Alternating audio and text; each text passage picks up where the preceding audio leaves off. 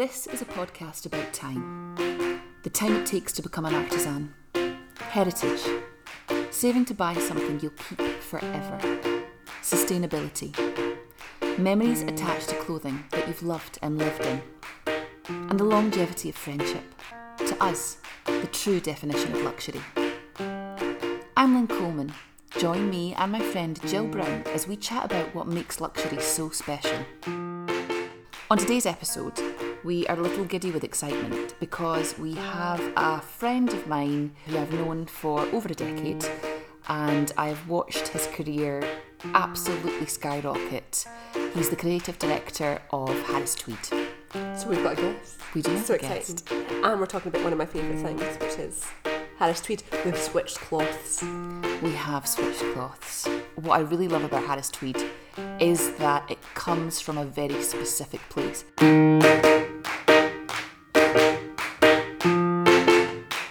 What does luxury mean to you? I think luxury can be defined in many levels. For me, the basic element of luxury that is that it should be an investment rather than an expense. Now, obviously, that perspective is coming really from uh, the cons- consumer, uh, and obviously, I am a consumer as well. On the on the flip side of that, then I think that craft uh, there has to be an, an inherent craft in a material item for it to be defined as being luxury. Uh, craft takes time, uh, it takes skills, and there should be a unique element. Uh, it's about the coming together of skilled craftspeople and artisan and the story that they have. Every product uh, that has ambitions to be defined as being luxury think it has to be based on uh, a strong story. Yeah, and your journey with Harris Tweed started, God, how long ago now, Mark? Eh, I would say, I mean, loosely speaking, 2005, 2006, when I was still living part time in Tokyo and working in Tokyo, and you know, I kind of first had my hands in Harris Tweed, um, the, the product. But I would say we go even further back than that. Uh, way back in the year 2000, there was a relaunch um, of Harris Tweed, and it was at that point I actually met Brian Wilson, now the Right Honourable Brian Wilson, who's a member of the Privy. Council, who was um, he was Scotland Office uh, Minister, or perhaps even Minister for Trade at that point. point, and uh, I was still doing some modelling, and I was wearing a beautiful um, Harris Tweed Vivienne Westwood suit, and uh, I met Brian, who was hosting the event at Dover House in London, and he was informed that I was one of his constituents, or at least my parents uh, were one of his constituents. And the, the, the joke that we had was that uh, you know you wouldn't be seen in Ardrossan uh, wearing that, and I remarked that you were certainly not for long. so, so that, that I guess was, my first interaction um, with Harris Tweed, the product. Um, wind it on to uh, 2007, and Brian Wilson had got the best minds in the industry and uh, also the investor uh, Ian Taylor. And at that point, the industry was at really a low ebb. You know, sales had been going down for quite some time, really almost a decade's decline.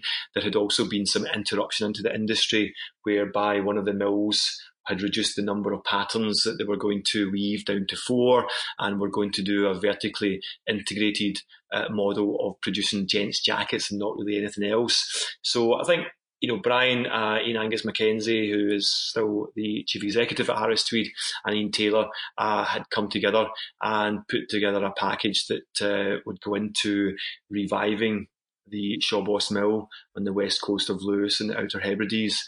And that would uh, essentially go back to the, the core business model of looking in archives, producing um, a vast quantity of tweeds on demand, and uh, and really looking to broaden the market beyond the traditional gents jacket. And my position really was to was to amplify that message and to get out, establish new collaborations, new partnerships And Mark, in the industry. Amplify, you did. I mean, I remember that time so well because we have known each other for far too long. But I remember being like just in awe of the brands that you went after and and that just adored the whole concept. And and that was a real eye opener for me because you know I, I was I was quite young. That was like yeah back in 2000 or whatever. So I'm I'm just kind of starting my journalism career as as you were doing this. But I remember being like, oh, our stuff is really hip and our stuff is really cool, and I hadn't seen that before until you had made those connections. I mean, I think the, the biggest star and the biggest performer in all of this is, is the cloth, is Harris Tweed itself. And you know, it had allowed itself or it had been allowed to become almost uh, uncool through association. And it was that direct association with the kind of the crusty old dark gents mm. jacket. Uh, I think somebody once described it as, um, you know, badly fitting jackets for badly sized Americans. You know, it becomes so, so narrow in, in its appeal. Um, and and that whole kind of dynamic of the the um, the kind of the, the, the waspy, you know, traditional um, market. And I think I thought it was slightly unfair because I think at one point, you know, particularly in the sixties and seventies, you know, it was tied in with the Ivy League, yeah, and uh, and it was cool. You know, it was cool, and it was it was almost counterculture. But at some point, counterculture becomes you know, central establishment culture. And maybe Harris didn't, allow itself to get on top of that image because there is a lot of, particularly then, there's no digital media, you know, there's so much physical distance, geographical distance, emotional distance between your markets in Japan and, and the east, uh, eastern seaboard of the USA and, and what you're actually producing in, uh, in the Outer Hebrides. But, you know, I think that like anything, if the quality of the product is good and, and, and the story and the Harris Tweed story is always amazing and, and the way it's produced is good, then you just have to pick out the nuggets. And there are many nuggets in Harris Tweed as we'll come on to, and, and you've got to double down on them and you've got to tell those stories, tell those small mm. details. So Mark, for, for the ignorant, and, and you know, you say that luxury is about a unique story about a craft, can you tell us what what makes why is Harris Tweed Harris Tweed? What is what is its uniqueness, its special story? Well, without consulting the uh, myriad pages of the 1993 Harris Tweed Act of Parliament, which uh, I think you'd see a quite a severe drop off in the volume of your listeners uh, once I got to page 52, um, I would say that the, the, three main tenets that that uh, Act of Parliament stands on are that Harris Tweed has to be made from virgin wool. It has to be made in the Outer Hebrides of Scotland. And lastly, and I would say most importantly, it has to be made at the home of the weaver. Now that's really important because that means it has to be one loom, one, one croft, one wow. weaver which means that it's, it's, a rarity, right? That's not mass produced in any way, shape, or form. It's, a cottage industry, if you like. It is. It is a cottage industry, but there's also this incredible symbiosis with the, the weavers, the individual weavers on the on the crofts and the, the loom sheds, and the mills, because the the mills, the you know, obviously I'm speaking behalf of um, Harris Tweed Hebrides and the Shawbost Mill, but the mills are, are are just as integral as the the weavers themselves, because the mills have to take in the, the, the raw product, which is obviously is wool, and um, that is the, the entirety of the, the, the, raw material. It's singular. It's wool. Um, the wool is then dyed, it's carded, and it's spun. Now, I know to people who are uh, not within working within the textile industry, uh, that might seem a bit complex. But please go onto the Harris Tweed uh, Authority website. Please go onto Harris Tweed Hebrides website, and it's all there, um, explained in glorious detail but it is complex and, and it's almost like a Charlie and the chocolate factory dynamic of, of producing chocolate whereby we produce beautiful um, yarns but the yarns are then sent out to the weaver, who may be, you know, in, in Ness in the, the, northern point of Lewis, or they may be down in the, the more fertile lands of of, uh, of Harris. And that's where the weaving takes place, but then it has to be returned to the mill. So I think you know, without getting into any gross detail, you can see how complex the process is, but it's mm. all contained on the islands. And because it's contained in the islands, it takes time and also it takes craft and it takes skill, but it can be integrated within the wider lifestyles of a weaver. So traditionally, you would be uh, a crofter and a weaver. You'd be a fisherman and a weaver. You may be a school teacher and a weaver. But uh, because uh, socioeconomically it's quite a tough place to survive in the Outer Hebrides, weaving was essential in order that people had a bit of flexibility mm-hmm. in, uh, yeah, in it is, it is pretty barren up there. You know, you, you see these absolutely beautiful pictures of of the Hebrides and they are gorgeous. But then when you stand on them, the feeling there. You know, you're just you're just in the elements like no other place on earth, and that I think really comes out in the material. You know how the material feels. It's it's super duper warm, but it's quite rough too. But the colours are just an assault on your senses, and so everything about that material speaks to about its geography to me. I mean, I I think that's a, a really good point. I was really uh, lucky to spend three weeks, three full weeks. I think it was the longest time I'd been in the Hebrides. Uh, ironically, in February, just before lockdown. So, I mean, I, I did my traineeship there. I mean, I, lockdown was absolutely easy for me because I had three weeks in the Hebrides. It blew um, a gale, I think, for the first two weeks. It was like a perma storm, but. Uh, I, you just you made your own entertainment, but you started to think differently and move differently. And um, I mean, I know you've probably heard of plane spotters and train spotters. I became a wave spotter. So I, I, would go out basically about an hour before it was going to get dark and just look at these incredible waves just rolling in off the off the Atlantic wow. 20, 30, 40 feet high in certain days. And it, there was just this, and you couldn't you couldn't take a video of it. You know, I tried to convey it because it was just the noise was too much. Um, and then you, you know, the storm, I think, if I remember right, the waves come in after the storm or vice versa. But there's this rhythmic dynamic to it but you just got into a different way of living. And I think that's probably what happens, you know, with with, with the weavers as well, where they'll pick certain times of the day where they'll do their weaving, and it's just there's something quite soulful about it and relaxing. But as you rightfully say, you know, there's there's also this spectrum of colour um, that comes through with Harris Tweed. And I think because, partly because we dye the, the wool, you know, we are fibre dyed as a, as a, as a cloth, then, you know, that's why designers like Thom Browne, Vivienne Westwood, they just they become almost slightly addicted mm-hmm. to Harris Tweed in the sense that they have to put something in. See, that's, and that's the stuff that, that is that, continues the legend of it all. And I, I just want to come back to the to, to the geography of it because you're absolutely right that you see pictures of it, but you don't understand how it feels when you're there. And I'm so glad you said you tried to take a video because when you're standing in that particular environment the noise and the same with the looms you know when you're when you particularly you know, when you're making tweed and tartan yeah. the noise of the looms is so booming it's so loud and that's the same on the island. You know when there is a storm blowing or or even if it's just a little bit windy it's still really noisy. And I, I and maybe this is just me being way too romantic about textiles, but I see and feel all of that in the cloth when it's finished, and, that's what I love, and and that's what you're you're right. That's probably why these artists, these amazing designers, gravitate towards it because they get that too. There's a near soulful dynamic between topography, weaver, and and final product. You know, it is hard to put into words, and but I do try to convey that, and hopefully my uh, enduring passion for uh, Harris Tweed it doesn't get uh, stale at all. You know, it's not like oh, 10, year, 10 years, 12 years uh, into working with Harris Tweed. And, you know, it's not to, it is a brand, obviously, but it's much more than that.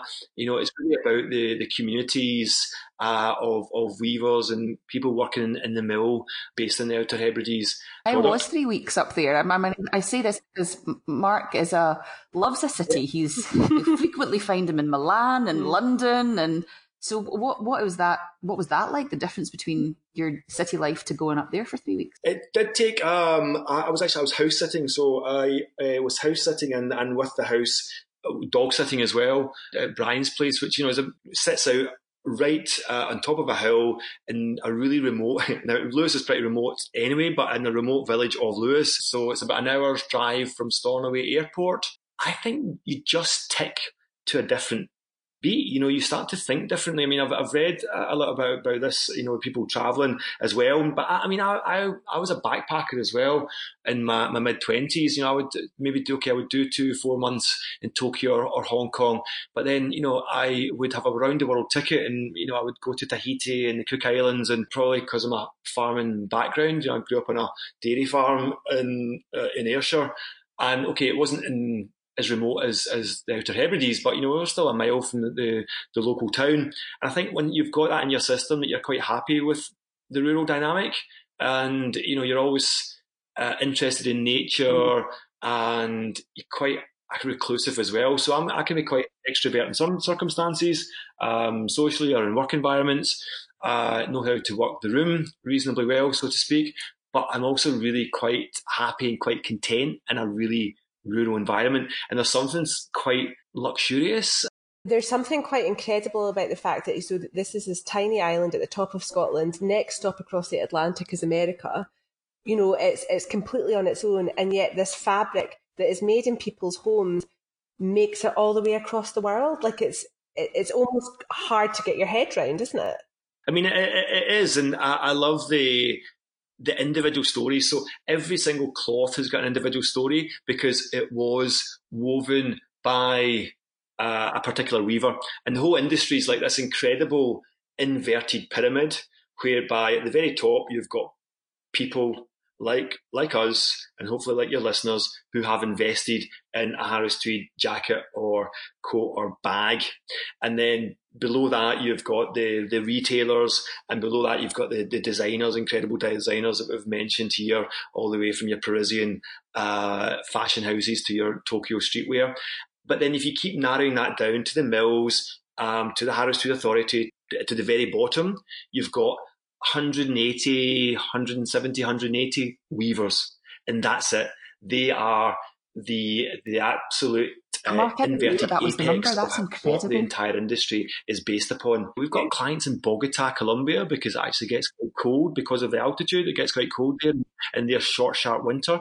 So whether you are, you know, a, a media worker in Bogota or you are a, a kid who's just bought their first um, bomber jacket in United Arrows in Tokyo, you know, all it all filters down through that inverted pyramid to these, um, you know, 100 and, um, you know, 80, 190 uh, weavers, supported, of course, by the, the mill and uh, the incredible levels of artisanal skill. Are those skills passed on? Are there young weavers? Is, do we need to be worried? You don't need to be worried. I'll say that mm-hmm. up front. But at one point, maybe 15 years ago, you would have been worried.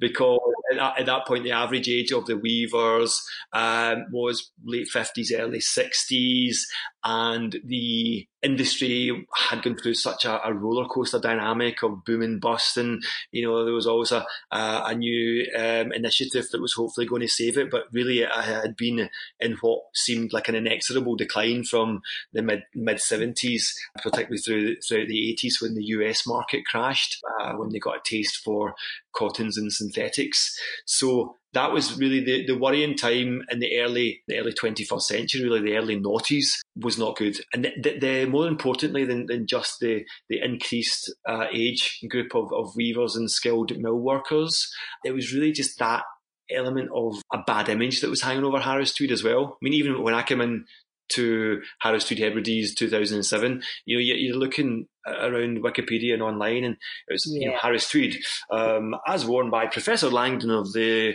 Da Vinci Code and Miss Marple. Now, if you know that your, your kind of chief international brand ambassadors are Miss Marple and Professor Langdon, you, you know, I, have been talking a lot because we've been obviously in lockdown. Yeah, I, I, have have you missed Pitti? Have you missed Milan this year? Have you missed London? Have you missed Tokyo?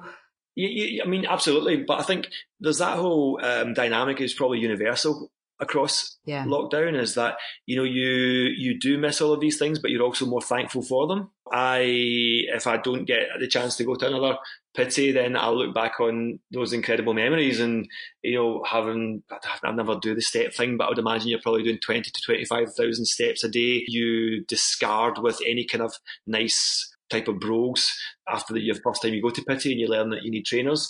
Uh, uh, and you know you, you learn you need to live with hangovers and work with hangovers.